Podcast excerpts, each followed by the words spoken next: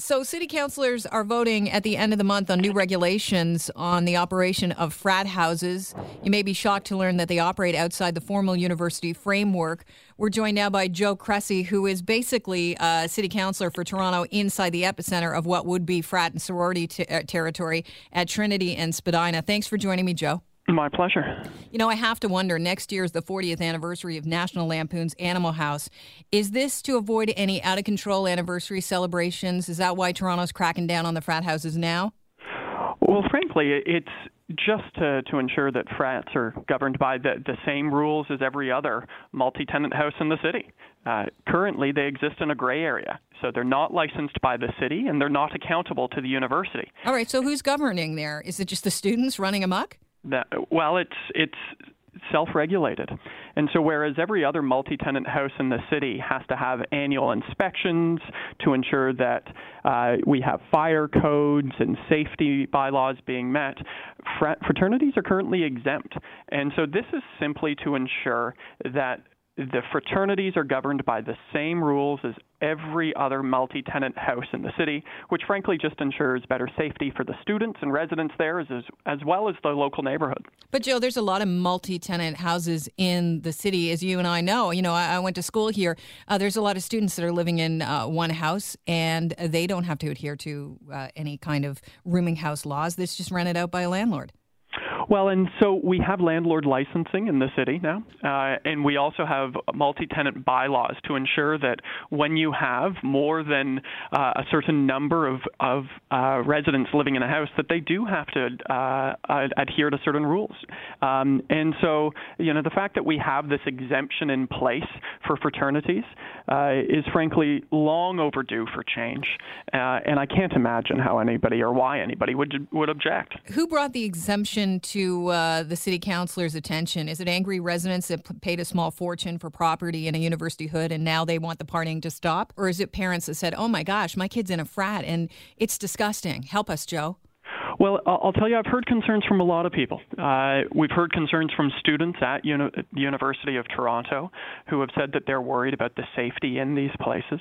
The kids uh, are worried about the safety? That's correct. And they're still uh, allowed in the frat? And so we've heard concerns from students at the university. We've heard mm-hmm. concerns from local neighbors. And then we've also heard a number of concerns recently related to some really unfortunate issues associated with sexual violence. Okay, that one I can uh, I can understand. Now, uh, what are the recommendations that you're looking at?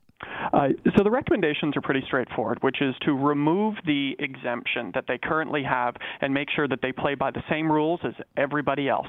And that means having annual inspections to ensure that the fire code is up to speed, to ensure that you have a fire safety plan in place, to ensure that there's a property maintenance plan around cleanliness and a state of good repair, and a number of other fairly basic measures.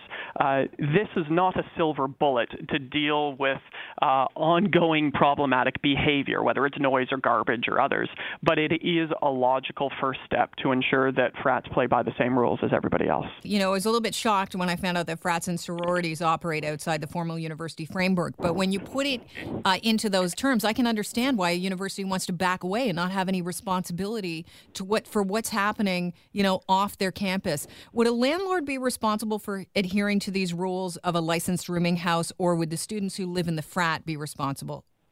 Uh, it is the landlord uh, who is responsible, and, and it provides a mechanism for the city to enforce it and issue penalties if they're not enforced. Okay, that to me is uh, is screaming out that this actually could signal the end of uh, frats, at least in at U of T. Because you know, when you think about that as a landlord, do I really want to operate a frat house um, where I have to be licensed and I could be uh, facing fines if you know things are not adhered to correctly? And that's a lot of responsibility. Uh, the first frat house in Canada opened at U of T in 1879. Is there a worry, Joe, that this is going to end the tradition of fraternities in the city? Toronto?